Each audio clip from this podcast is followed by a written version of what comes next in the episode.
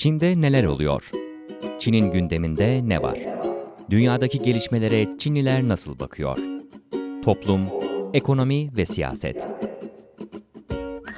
Artık iki çocuk çağı başlıyor diyebiliriz.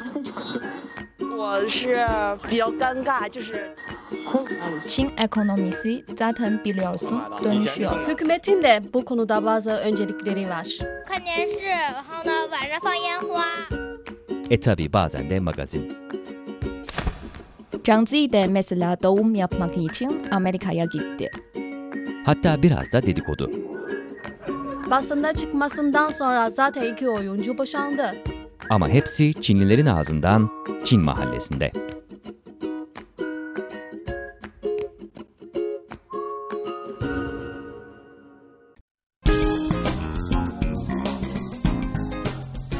Değerli dinleyiciler, Çin Uluslararası Radyosu Beijing stüdyolarından gerçekleştirdiğimiz Çin Mahallesi'ne hoş geldiniz. Ben Cenk Özkömür. Çin Mahallesi'nin bu haftaki sakinler arasında Çinli arkadaşlarım Chen Yan ve Zhao Beibei var. Çin'de 2017'nin son haftasında sosyal medyada aniden yeni bir trend görüldü.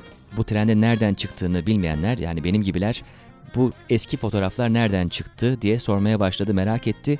Özetle şöyle, e, herkes Çinliler 18 yaşındaki hallerinin fotoğrafını paylaşmaya başladılar sosyal medyadaki kendi hesaplarından. Altına da tabii ki birçok yorum yapıldı ve dediğim gibi birçok kişi de bunun neden olduğunu anlayamadı. Ancak bazıları anlamadan kendileri de o furyaya katılıp kendi 18 yaşındaki fotoğrafını paylaşmaya başladı. Biz de merak ediyoruz arkadaşlar sizden öğreneceğiz. Bu akım nereden çıktı? Neden herkes 18 yaşındaki fotoğrafını paylaşmaya başladı?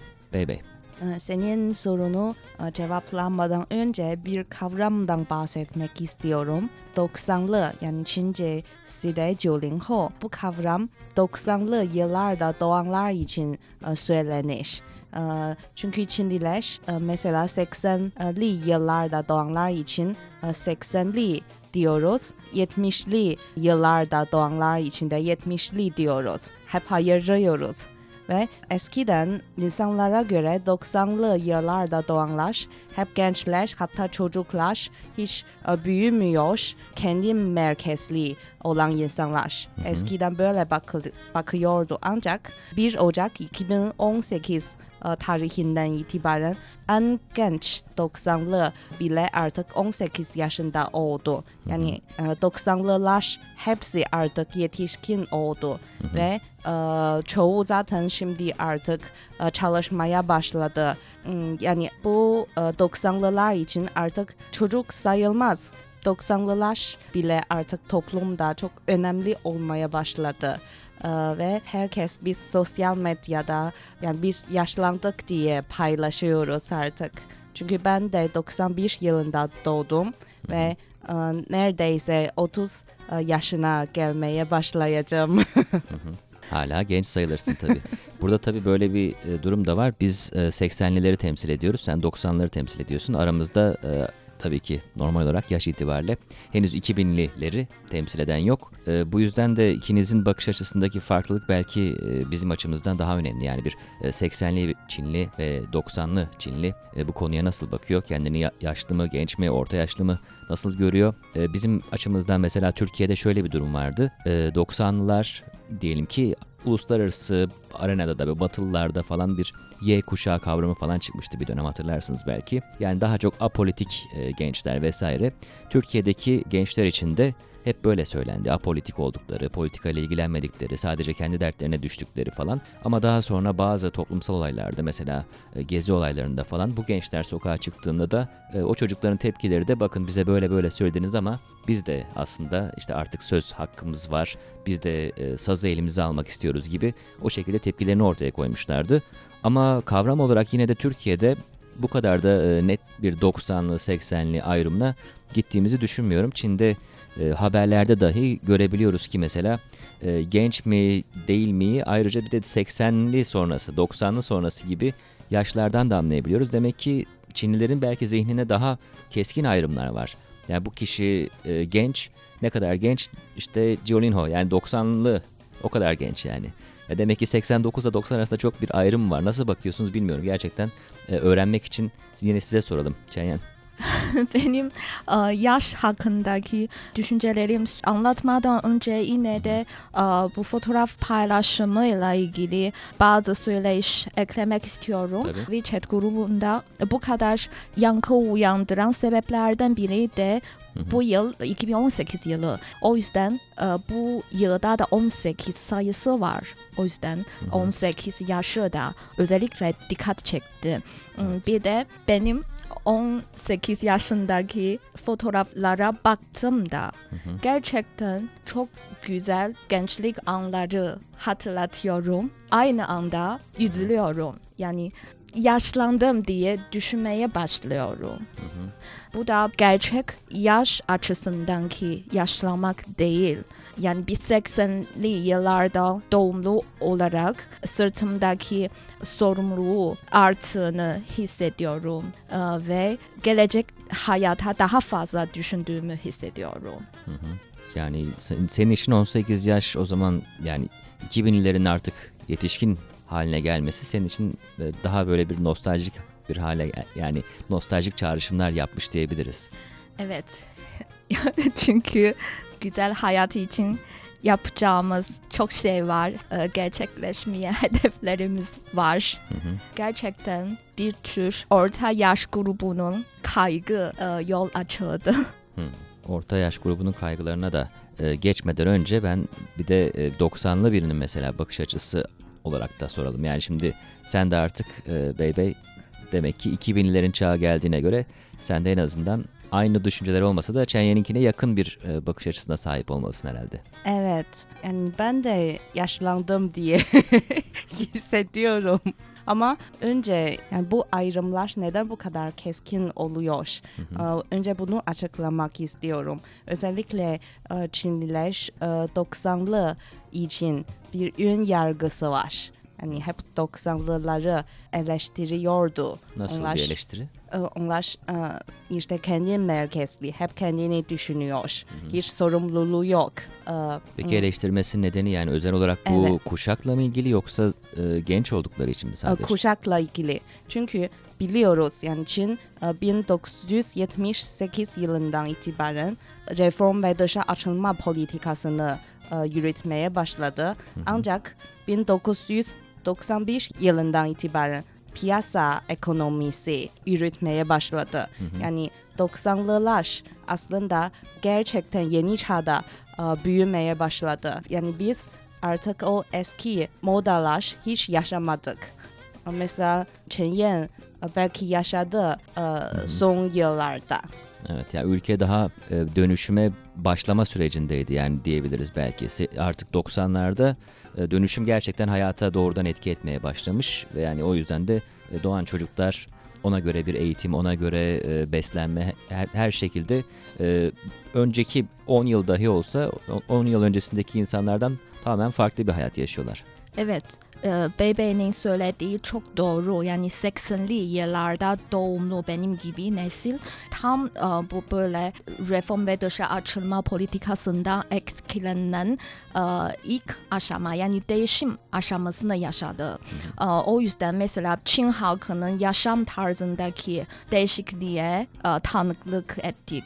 Ee, Mesela benim kendim e, yaşamda yansıtılan e, yönler var. Mesela hep okulda reformlarla da karşılaştık. Ee, Mesela sınav tarzındaki hmm, reformlar mesela daha önce daha çok puana önem veriliyor. Sonra öğrencilerin kapsamlı yetenek yetiştirilmesine önem verilmeye başladı. İnsanın maddi ve manevi koşulları değişmesiyle birlikte birçok değişiklikler yaşadık. Evet ya belki sizin e, yani 80'lerin dönemi herhalde bir e, biraz daha deneme dönemi gibi. Yani evet yenilikler Evet. yapılıyor ama sizin üzerinizde deneniyor. Evet. Yani bir eğitim sistemi veya e, belki annenizin babanızın gelirleri, gelir bölüşümü, e, sağlık sigortası vesaire bunların hepsi yani günlük hayatına doğrudan etki eden birçok şey e, o 80'ler döneminde e, denenerek değişiyor. Ama daha sonra 90'larda artık bir şekle yani artık şekil almış oluyor, bir düzene oturmuş oluyor. E, o da öncekine göre bambaşka bir hayat tarzı oluyor. Evet, e, böyle bir koşulda hem çok e, yeni düşüncelerimiz var, e, yeni şeyleri denemek istiyorum. Aynı zamanda toplumsal sınırları da hep düşünüyoruz. Yani bizi engelliyor. Ama 90'lı yıllarda e, bence 80'li yıllara göre daha modern düşüncelerine sahip ve daha kendilerini gerçekleştirebilir. Yani Evet ama sınırlar yandan daha az bence. anlıyorum bir yandan da belki e, az önce yani Beybe'ye sorduğum soru yani o eleştiri neden o da herhalde bunun, onun kaynağı da bu. Yani evet kendilerini gerçekleştirebilecek e, özgürlüğe sahip gibi görünüyorlar ama onun bir nedeni de zaten e, çok fazla ben merkezci olarak yetişmiş ve sadece kendini düşünen bir nesil olarak yetişmiş olması ve o yüzden de herhalde ve benim dediği gibi 90'lılar için bir ön yargı söz konusuydu. Evet, hem de e, beslenme tarzı da farklı oluyor. Yani 90'lıların anneleri, e, babaları e, hep çok dikkatli olarak çocuklara bakıyor. Ve sadece anneleri, babaları değil, işte bir önceki nesilde yani e, babanın annesi Hı ve babası, annenin annesi ve babası yani Evet. toplam altı büyük ve Hı hı. bir çocuğa bakıyor Evet. ve çocuk e, hiç e, büyüyemiyor diye bakıyorlar. Hı hı. Eskiden hep böyle bir ön yargısı vardı. Evet. Ama şimdi gittikçe de değişiyor. Çünkü 90'lılarda artık çalışmaya başladı. En genç olan bile şimdi üniversiteye girmeye başladı ve meslekte e, 90'lılar daha çok yaratıcı oluyor ve aslında e, sorumluluk da üstleniyor. Yani eskinin e, o yön yargısı artık gittikçe kaldırılıyor. Hı hı. Zaten ön yargı herhalde biraz da e, kendi eliyle yarattığı bir şeye karşı bir ön yargıda bulunmakta. Ayrı bir çelişki yani altı yetişkinin e, bir çocuğu şımarta şımarta ondan sonra da bu çocuk hala çocuk bir türlü büyüyemiyor diye de o çocuğu eleştirmesi ayrı bir tartışma konusu tabii. Evet o yüzden şu an 90'lı yıllarda doğumlular arasında çok yaygın bir kelime var. Mabo. Hı, Yani ne demek? annenin baby. Hı. baby. Evet annesinin bebeği yani annesinin kuzusu diyebiliriz Türk, Türkçe'de. Evet yani böyle şımarık yaşlarına göre daha çocuk gibi görünenler, çocuk gibi davrananlar çok. Evet Evet yani böyle olanlar var ama mesela sanırım Çin'in o paylaşım bisikleti T şirketi OFO'nun kurucusu o da 91 yılında doğumlu yani çok genç. Evet. Tabii böyle yetenekler de çıkıyor yeni bir kuşaktan tabii ki. Yani herkes için zaten o ön yargı diyoruz. Adı üstünde aslında bir şey. E, genellemek de çok zor sonuçta. E, kültürel olarak bazı şeyleri genelleyebiliyoruz ama onun haricinde tabii ki istisnalar var. Daha- farklı eğitim alanlar var. Onun sonrasında da başarı öyküleri ortaya çıkıyor tabii ki. Öte yandan e, 90'lılar içinde yaşlanıyor diye e, kavramlar da ortaya çıktı. Değil mi? E, mesela e, onlar hep e, termos tutuyor elinde. Ya termos tutmak onu istersen buradan sorayım. Termos tutmak bir yaş e, simgesi haline mi geldi içinde? E, Bu arada Evet. hemen söyleyeyim benim önümde şu an bir termos var. Ben, termosumdan kahve içiyorum şu an. Ve termosunda e, kahve var değil mi? Evet. Bu normal ve termos içinde neler koyduğu da önemli. Mesela e, yaşlının bir simgesi olarak e, çay ya da Çin'de goji denen bir tür bitki var. Yani insanın sağlığına yararlı Anladım. olan maddelerin koyduğu termos Hı, yaşlının bir e, standartlı simgesi. anladım. Ama bu termos tutmakla e, neden orta yaş grubuna alakası kurulmasıyla ilgili bir hikayesi vardı. Hı hı, Nedir? Yani e, Çin'de 30 seneden önce çok yaygın, e, popüler olan bir e, müzik grubu Heybao var. Bu grupta davulcu olan e, Zhao adlı biri e, gençken uzun saçlı, delikanlı olarak e, birçok genç kızın rüyasını süslüyordu. Evet. Ama 2017'sin e, ortasında bu e, grup kuruluşun 30 yılını e, kutlamak için bir konser düzenledi. E, o konserden önce bu davulcu yani artık göbekli e, Saçları da döküldü. so- saçları döküldü ve elinde termos tuttuğu bir e, imajıyla seyircilerin önüne çıktı. Yani herkes çok e, şaşırdı. Çünkü rockstarları biz hep uzun saçlı, romantik e, birayla e, bağlantı kuruyoruz ama termos e, bize çok mm, tuhaf geliyor. Yaşlan, yaşlandığı gösteriyor. gibi gösteriyor. Evet yani oradan herhalde o zaman e, buradan yola çıkarak e, yaşlılığın yani yaşlandığının bir simgesi olarak yani elinde termosla gezmek bu mu ortaya çıktı yani?